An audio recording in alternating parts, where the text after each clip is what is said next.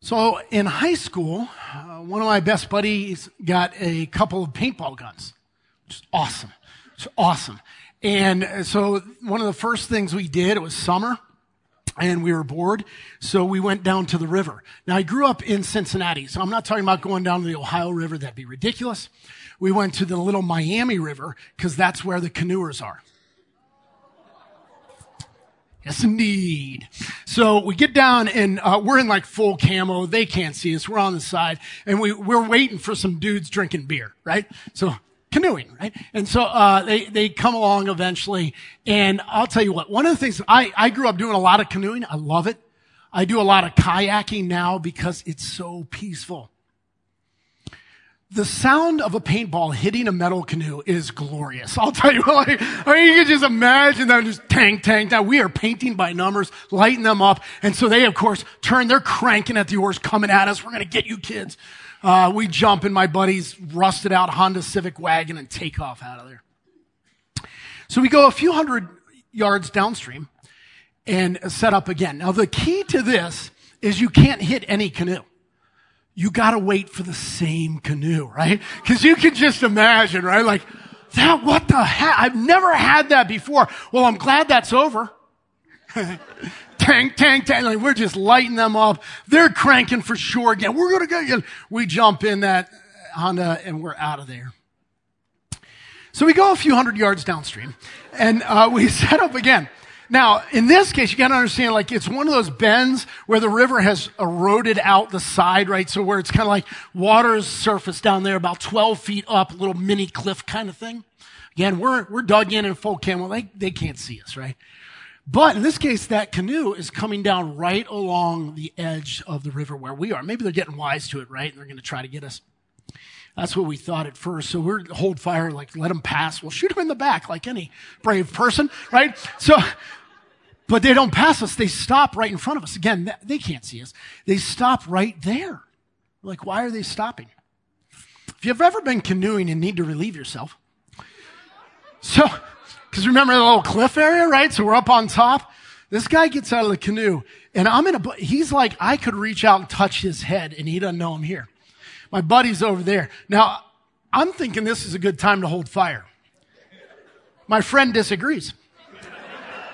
And so as soon as this guy is, let's say, exposed, he gets painted where no man wants painted, right? Like, and, and, well, we had to get out of there. We had to buy some time, right? So we out of, we're done for the day. So that, that was one of my high school experiences. Uh, okay. Now listen, first of all, I want to be clear. I'm not saying that was right.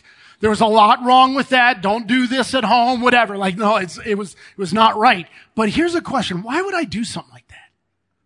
And I think in part it's because I crave adventure. I crave mission. You crave adventure and mission. You were made by God for mission. God didn't create you so that you could come to church and try not to cuss. And that, that's, for a lot of us, that's Christianity. You were made for more.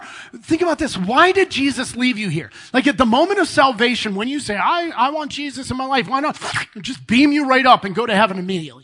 Why leave you here? You know, we'll sell for sanctification, pastor, so we can grow in Christ. Do you know how inefficient that is? Like, before you come to Christ, you're at 0%. When you go home to glory, you will be at 100% in a, in a resurrected body on a new earth, okay? On this fallen planet, you'll get from zero to around 0.001%. For you holy people, 0.002. Okay, like, it's like wildly inefficient. So why did he leave us here? What if he left us here so that we could be on mission? And that's the series that we're going to be getting into for about a month. To be on mission with God, because you were made for mission and adventure. You were made for more. And Jesus knew this. Jesus was quite on mission. You know how the end of uh, the Gospel of Matthew ends? You know how that ends? So Jesus is crucified, he's buried, he's resurrected, he ministers to them for a little while, and he's about to ascend and leave them on their own. And the, so the last thing he says to them, last couple verses in Matthew, right here. And Jesus came up and said to them, All authority in heaven and on earth has been given to me. Go therefore and make disciples of all nations, baptizing them in the name of the Father and of the Son and of the Holy Spirit, teaching them to observe all that I have commanded you. And behold, I am with you always to the end of the age. That's the mission. And that's what he gave to us as his disciples. That is why we are still here, to go and make disciples. Now notice it doesn't say make better disciples. It says make disciples. It's connected with baptism. So this is us going out on mission into the world to help those who don't know Jesus become disciples. And then once they do, yes, we teach them all that he commanded us. And good news, Jesus is with us always. That passage is called the Great Co Mission. It, that's a mission statement. That's our mission right there. And it is co-mission because we're on mission with God. Jesus is with us always. This is the Great Commission. And this stuff is all over the Bible. One of the problems I had in preparing for this sermon is I, I had to boil it down to not too many passages, which I probably failed. But, but, uh, cause it's just so all over the Bible. Like look at Second Corinthians chapter 5, verses 18 through 20. All this is from God, who through Christ reconciled us to himself and gave us the ministry of reconciliation. That is, in Christ, God was reconciling the world to himself, not counting their trespasses against them. Okay, pause there. That's the gospel, right? That's it. That's what he's done for us. But look what it says next. And entrusting to us the message of reconciliation. Therefore, we are ambassadors for Christ, God making his appeal through us. We implore you on behalf of Christ, be reconciled to God. That's the mission. That's the mission. And you see, he gave it to us. He entrusted the message to us. We're supposed to be his ambassadors representing him to a world that doesn't know him. He speaks through us in that moment. That's our job to go implore people to, like we have experienced, to be reconciled to God. That's our job. That's the mission. Now, with that hanging in the background, one of the things I, have seen that a lot of you, particularly ladies, you'll see why in a second uh, because of how this is worded, but uh, a lot of you have posted this meme on social media. Maybe you've seen this. Be the kind of woman that when your feet hit the floor each morning, the devil says, "Oh crap, she's up." Don't you love that? I yeah, you can, dudes, translate it. be the kind of dude that when, like, we, we, get, we get that. We love that. Here's the thing. I don't think the devil says crap. There are more honest versions of this I couldn't use on Sunday morning, right? But uh, I prefer them. But but there, like it's, yeah, I don't think he says crap. But we do. We love that quote. For men or women, we absolutely love that quote. Here's the thing. That's not going to happen because your Christianity is of the brand that what you do is you try to leverage God to give you good stuff. You're trying to leverage God to give you a perfect family. You're trying to leverage God to give you the American dream. If that's how you're living out Christianity, do you really think the devil cares that you're up? Do you think he's threatened that you're up in the morning? Oh no, what am I gonna do? I mean, no way. No way. Why would the devil say, oh crap, she's up? It's because you are one who is living on mission with God. And that's who we want to be. That's who we, that's who I want to be. That's who I want you to be. And I'll tell you what, that's who I want Redemption Chapel, our church, to be. And this is something that God has been laying on my heart lately because I've noticed there's some other churches in the area that are starting to get their legs. It's kind of a good thing. Listen, uh, it was for a while, some churches were hurting and, and, dwindling. And it was like Redemption Chapel was the one really growing church in the area. Now there are some other churches that are getting their legs. Is that a good thing? Of course, you gave me the Sunday school answer. Good for you, right? Yes, of course, kingdom. We're not competitors. We're all on the same team. Okay, but now let me tell you the truth. The reality is there is a tendency among churches to compete because it is simple math. There are only so many Christians in the area. And every church wants to grow. Think about that. Do the math, right? Only so many Christians, every church wants to grow. We are naturally in competition. So here is how the game works. Ready for this? What we do is we try to do church just a little bit better than them.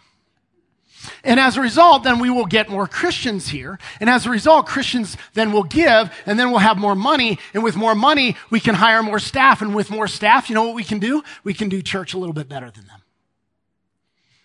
More Christians, more givers, more money, more staff, do it better, et cetera, et cetera. And that is called the church growth game. I want to call it the church gross game.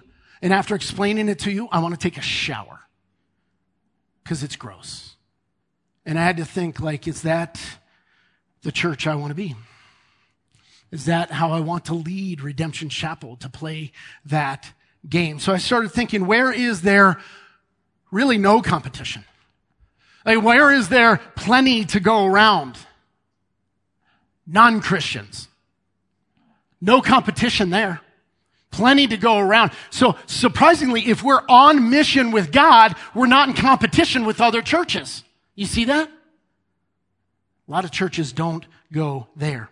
But I'll tell you what, if Redemption Chapel is going to be known for something in this area, I pray that we are not known for doing church a little bit better. I pray that we are known for watching Jesus write countless stories of redemption for messy people like us. Let us be known for that, right? That's the church I want to be. What, what, if, what if Redemption Chapel stood out? Because if God was working in somebody's life in this area, drawing them to himself, and he said, I got to connect them with a church, he goes, I got to get them connected with Redemption Chapel. We're the first to his mind. That's who I want to be being on mission with God. And so we have, we have certain values as a church. Uh, you might not have seen them. They're on our website. You can look at this list of values. Here's one of those values. It's that we reach out.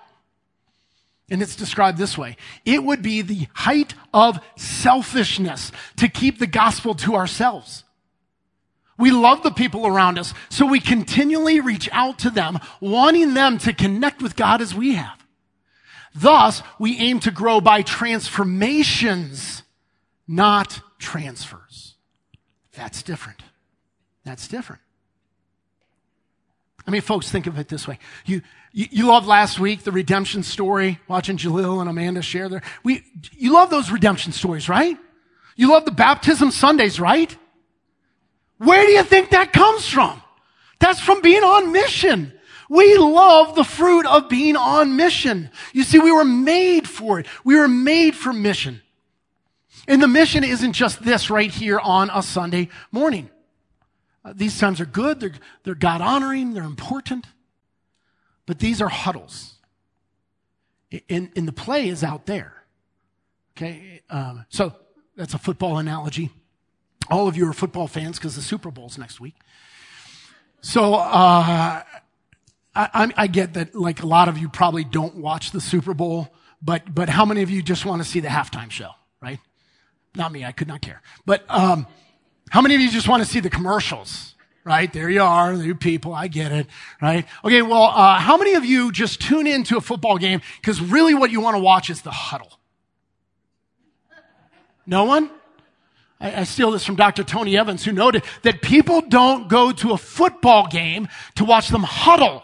They go to a football game to see after they break huddle, can they go up to the line and make a play? Can they make a difference? This is a huddle. And the question is, not how do we do in the huddle, but after we say break and we have a benediction and then we go out into the world, can we make a difference? Can we be on mission with God? So that's the series we're rolling into. It's on mission. They're going to be four weeks. Aware, prayer, care, share. That's what we're going to get into. Now, let me just say up front, I, I know as soon as I go here, y'all get nervous because uh, this is an area where we as Christians know we should be more active. Uh, and we feel like we want to, but we feel guilty. We don't know what to do. We feel awkward. And so we're going to be intentional about being very practical and, and, and giving you not just the ought to, but the how to. Okay, so not only in these four sermons, there'll be uh, a web page with resources. There'll be five emails going out throughout this year because this will be an emphasis for 2023. Emails going out highlighting things. There's going to be a display in the atrium. We'll get to that in a couple weeks. We want to help you apply this. Now, it's basically a simple process of the last three prayer, care, share. But I think it's all hinged on today's topic aware. If we're not aware, it's not going to work. So let's talk about aware. I don't think we live aware of the mission of God. Not usually. And the reason why is because laundry needs done again. Right? And the car started making some noise. Right? And one of the kids came home from school very grumpy, like something happened there and I got to figure that out. And community groups coming over this weekend to our house and the house is a mess and it needs clean. And all this stuff is going on and we get mission drift. We get pulled off mission. And so we downshift into, well, I guess I'll just go to church and try not to cuss. And then we think, man, is this all there is to Christianity? Is that it? No. No, there's far, far more. And Jesus knew there was more. Jesus was very aware of the eternal realities. And we see that in Matthew 25. Here's what he said. When the Son of Man comes in his glory and all the angels with him, then he will sit on his glorious throne. Before him will be gathered all the nations and he will separate people one from another as a shepherd separates the sheep from the goats. And he will place the sheep on his right, but the goats on the left. Then the king will say to those on his right, Come, you who are blessed by my father, inherit the kingdom prepared for you from the foundation of the world. Then he will say to those on the left, Depart from me, you cursed into the eternal fire prepared for the devil and his angels. And these will go away into eternal punishment, but the righteous into eternal life. Jesus lived with that reality screaming in his face. That awareness was driving him. That's why he was so on mission. That's why he would die for the mission. But I'll tell you what, a lot of us will all die for God. Great. Will you live for him? Sometimes that's harder. And Jesus not only died for the mission, but he lived it out. You see it? Look, here's Matthew chapter 9. And Jesus went throughout all the cities and villages, teaching in their synagogues and proclaiming the gospel of the kingdom, and healing every disease and every affliction. When he saw the crowds, he had compassion for them because they were harassed and helpless, like sheep without a shepherd. Then he said to his disciples, the harvest is plentiful, but the laborers are few. Therefore pray earnestly to the Lord of the harvest to send out laborers into his harvest. Now notice some things there. Number one, Jesus knew the eternal realities that were coming. He, we already talked about that. He knew that ba- some people were basically the walking dead like zombie, like they're alive, but not really. They're, they're actually dead, but they're walking around. He knew that eternity was at stake. And my question is, can you start to see, can you be aware? Can you start to see the people around you that way? That they are people who are headed to one of two eternal destinations. Jesus saw that. And so what he did is he went out on mission to go connect with people. Notice he didn't stay in his hometown and say, y'all's come to me. But he went town to town, village to village, connecting with them. And when he did, he saw them. And when he saw them, he had compassion on them. Because Jesus is pretty smart dude. And he didn't buy the lie that the crowds were okay apart from God. That's the lie that people out there are exporting. Now I'm all right. And we buy that lie, but that's a lie. People are made in God's image. People are made for connection with God, but they're fallen. They have a broken relationship with God. They got shame and guilt hanging all over them. They're alienated from their maker. They're like a fish out of water living life. And their destiny's hell. Don't you buy the lie that they're okay? So Jesus looked at them and his heart broke. He had compassion on them. And so what he did is he proclaimed the gospel. That's what it says. Now, the gospel, that means Jesus believed the gospel is good news. That's what gospel means. You know that. It just means good news. If we're honest, we think it's news. We don't think it's that good anymore. We don't think people really want it anymore. You gotta know, some people will, re- will reject it. That's true. But there are a lot of people out there that aren't rejecting the gospel, they're rejecting Christian religion. They think it's the same and it's not.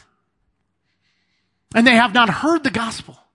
And if they do, they want forgiveness and they want reconnection with God. They want the kingdom life. They know they're a mess and they want help. Jesus believed the gospel is good news. And so he proclaimed it. Notice it doesn't say he lived it. He did that, but it's a message that takes proclaiming. And so he proclaimed the gospel. And he not only did it himself, but the, then he ends by saying, Oh, and by the way, the mission's going to be yours. It's not going to be him getting He said, Hey, pray that the Lord raises up you all to send out into his harvest. He gave the mission to us. Now, yes, laundry still needs done. We got to live life. I get this, but this ought to weigh in to our Christian discipleship. And sometimes, shockingly, it doesn't. Are we aware enough to be on mission with Jesus? And sometimes, in order to get us there, what we need is an atheist to call us out. Not kidding. So, so you know Penn and Teller? Great illusionists, magicians. I love watching those guys. They're, they are amazing. So gifted. Uh, blow your mind kind of acts. It's crazy. Penn, his last name's Jillette. Penn Jillette, he is a uh, very well-known and outspoken atheist. After one of their shows, uh, one guy went up to him with a little Gideon Bible. Have you seen those little green things, New Testament Psalms? Wrote a note to Penn in the front flap and gave it to him as a gift. Now, Penn knew as an atheist, he knew this guy's proselytizing is the word he used. Uh, he's doing evangelism. He's trying to convert Penn. And here's how he responded. Watch this. And uh, it was really wonderful. I believe he knew that I was an atheist.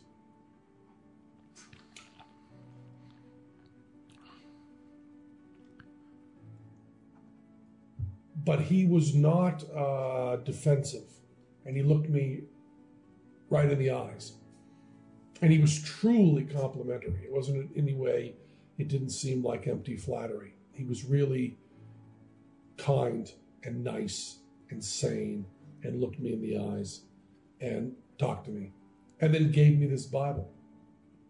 And I've always said, you know, that I, I don't respect people who don't proselytize. I don't respect that at all. If you believe that there's a heaven and hell and people could be going to hell or not getting eternal life or whatever, and you think that, uh, well, it's not really worth telling them this because it would make it socially awkward.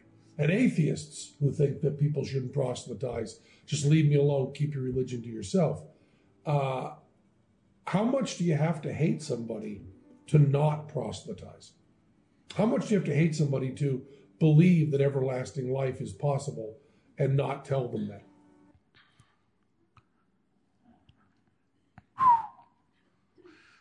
Sometimes you need, need an atheist to call us out. I seriously, do we actually believe that stuff or not? In fact, with that question hanging in the air, that's why the famous British preacher Charles Spurgeon said this Every Christian is either a missionary or an impostor. Ooh. Now, don't be misunderstanding that. Uh, uh, to be a missionary in this case doesn't mean that you have to quit your job and go overseas. That's not it. It's mean that, it means that you're so aware of the eternal realities that you'll put your faith in that you are on mission with God missionary. You're on mission with God. That's what it means. And every Christian is either a missionary or an imposter. An impostor. Listen, I, I, my fear is that we don't live out being a missionary very often. In fact, instead, I think what we're usually doing is chatting with zombies. Let me explain what I mean by that. If someone doesn't belong to Jesus, she or he is dead. That's the truest thing uh, about them. There are other things that are true about them. Uh, She might be an incredible musician, or he might be the funniest person you know. Or you know what? That person might be the nicest person in our city, nicer than all of you. But that's not the truest thing about them. The truest thing about them is their spiritual, eternal condition, and they are dead. That's the truest thing. And so, what they need most, not the only thing they need, but what they need most is not somebody to chit chat with them about sports and movies and music and golf swings, parenting, vacations, chatting with zombies. They're dead. They desperately need Jesus. They need resurrection. They need a savior. They need to know the gospel, but we don't see it that way. We act like they're not dead, and that's because they're not a corpse in the ground. They're a, they're a corpse that's walking around still on earth. They're like a zombie, right? And so what we find ourselves doing then is chit-chatting with them about sports and music and movies and parenting and the golf swing. We find ourselves chatting with zombies. Any Walking Dead fans in here? Come on now. I am. I'm a season behind, so don't, don't be spoiling it for me, okay, right? Uh, I want you to imagine Daryl going to the front gate where the zombies are reaching through, and, and what he does is he just stands there chatting with them about a golf swing. That's absurd, right? I mean, one of the absurdities is uh, the analogy breaks down a little bit because they're actually trying to eat us. Like that's not that's not true of our mission. Okay, so that, that part's a little different. Okay, just set that part aside for a second. But imagine the absurdity of just trying to chat with a zombie about the Browns. And that's what we do. We just chat with them. Now, granted, it is both and not either or. You get that, right? I don't want to do a false dichotomy, right? They're human and we talk about human things. They might be parents, we're parents, right? And so we might talk about parenthood. That's okay. That's part of it. That is okay. But the problem is that we only chat about those things. And we don't inject Jesus into it and the person is dead. And they need a savior. We've got to be on mission with God. We're, we're actually what I think we're doing when we say, well, it's both and. I think we're actually rationalizing. We're defending the position that we can talk about other stuff and then we only talk about other stuff. And we, if we're honest, we almost never talk about Jesus. And we're chatting with zombies. That's a problem. So I think we need to be more aware so that we can be on mission. And, and, I'm going to give you some ways to go after that. Number one, I want you to fish with a net. Fish with a net. Listen, Jesus, we read earlier, he saw the crowds. That means he saw everyone. Okay? He didn't just have tunnel vision to his family members, tunnel vision to his best friends that don't know Jesus. He saw everyone. Another way to talk about that is fishing with a net, not with a pole. And you'll see that Matthew chapter 4 verses 18 and 19. As while he was walking by the Sea of Galilee, he saw two brothers, Simon, who is called Peter, and Andrew, his brother, casting a net into the sea, for they were fishermen. And Jesus said to them, Follow me, and I will make you fishers of men. See, there it is. There's the mission. I told you, it's all over the scriptures. That's the mission that he gives us. Come be fishers of men. And we say, okay, Jesus, and we grab our pole but they were net fishermen. Casting a net means that you cast it broadly, that it is everyone, everywhere, all the time. Because we're on mission. We're aware. We can see what's really going on, that they're headed for hell, and we care about that. We don't just pull fish, right? We want to pull fish. So God says, hey, um, come fishing with me for men. And we go, okay, yes. So we grab a pole. And when I pull fish, what I want to do is I want to tell God where he should be working instead of going where he is working. And so uh, maybe you have a wayward adult child. So you're going to pull fish just for that individual.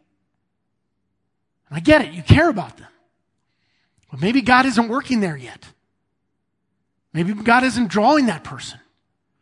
But we're so committed, and so what we do is we push and we argue with them and we nag and we cajole and we're so we guilt them and, and we get into all this crap, all this guilt stuff.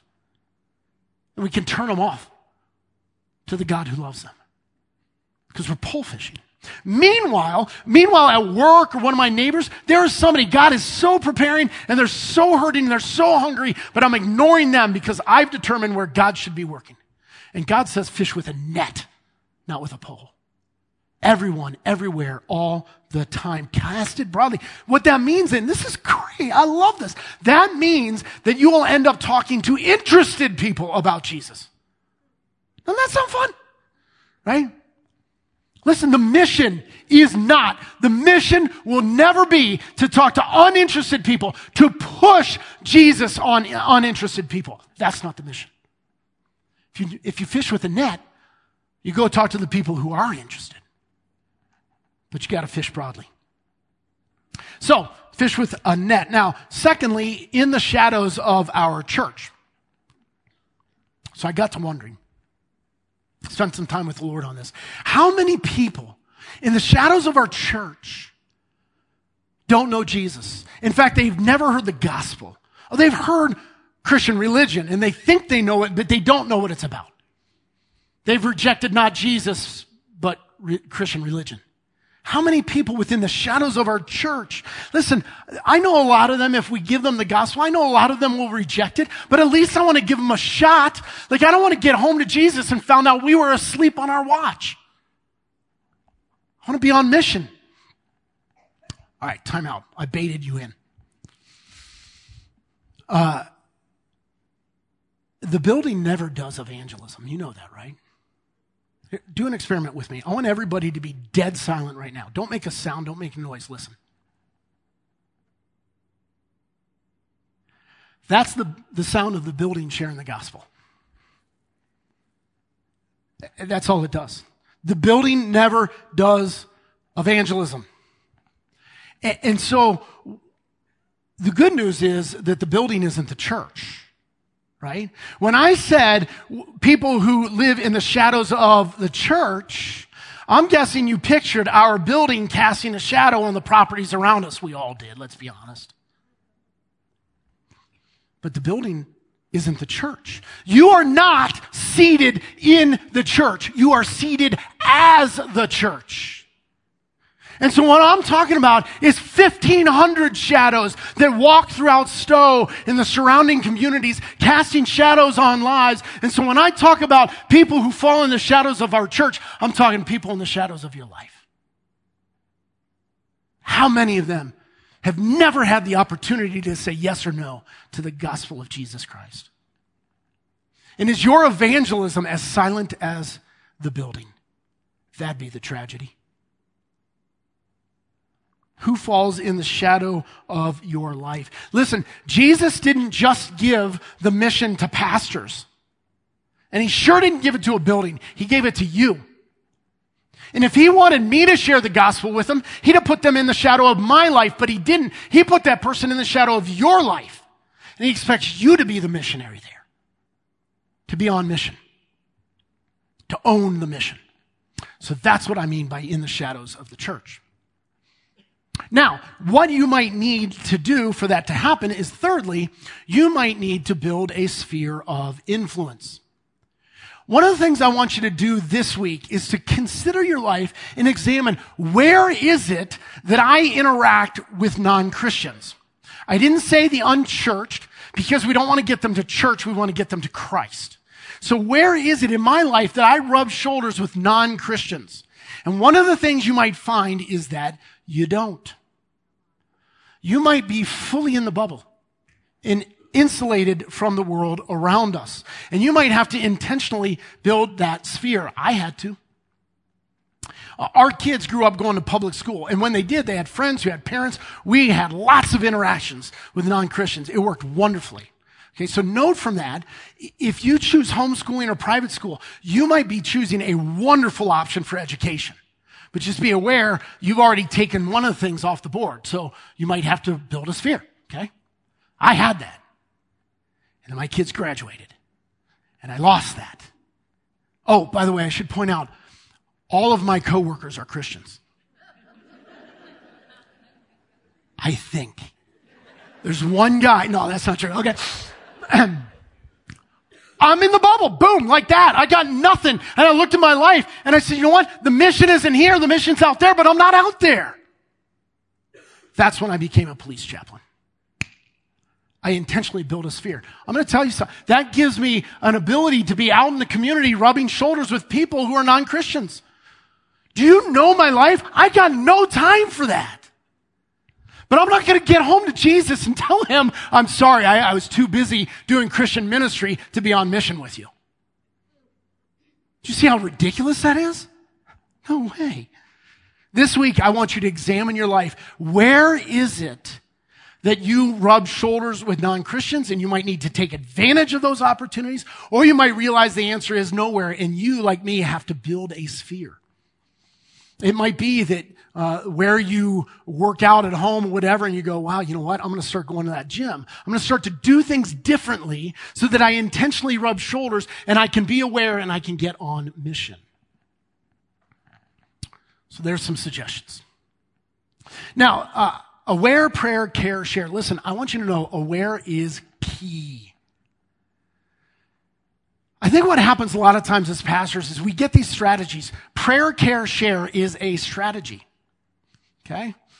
And we've got other ones, and people just don't get on board. And so what we do, okay, well, maybe we'll do another strategy. We'll do friendship evangelism. We'll do uh, servant evangelism. We'll do evangelism explosion and go door to door. We'll do a, an evangelistic event, and you can invite your friends to that. Or we'll have an invite your friends Sunday at church. We'll do a booth at the community festival. What's our strategy? Just keep trying them till some sticks. And what we find out is our people aren't aware.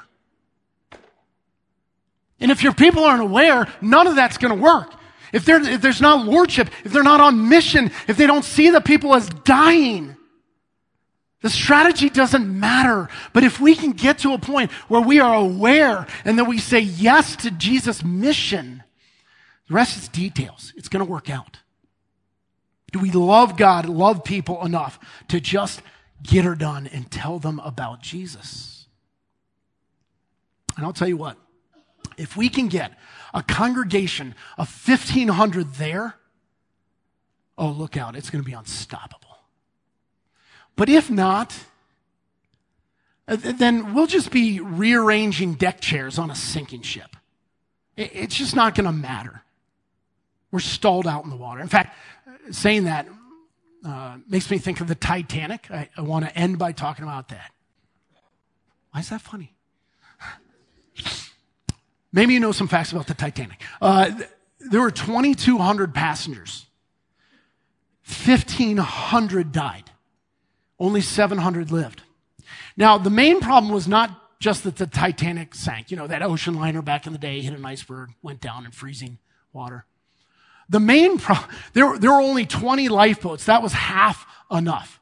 We learned some things about ocean liners at that point. But the real problem was when they launched 20 lifeboats, they were all half full. Now, a lot of people got life jackets, jumped in. So they didn't drown. They were bobbing in the water, shouting, help me, help me. And 20 lifeboats rowed away because they were safe, because they were saved, and they didn't want to put themselves at risk by going on mission. And so when the funeral ships came from Nova Scotia three days later, they found 328 people bobbing in the water, frozen to death. They didn't die because the Titanic sank. They died because the saved people didn't give a rip to go back. And I want to turn the ships around. I want to go back for them. And I hope you'll join me on mission this year. Let me pray for that. Father, it is crazy to me that you chose us to be your children, but let alone to entrust your mission to us. And I know that is by grace as well. And we are so often drifting off mission. We want to ask you to make us aware, to put us on mission this year, that we would join you on that wild, wonderful adventure. And we pray for that in Christ's name.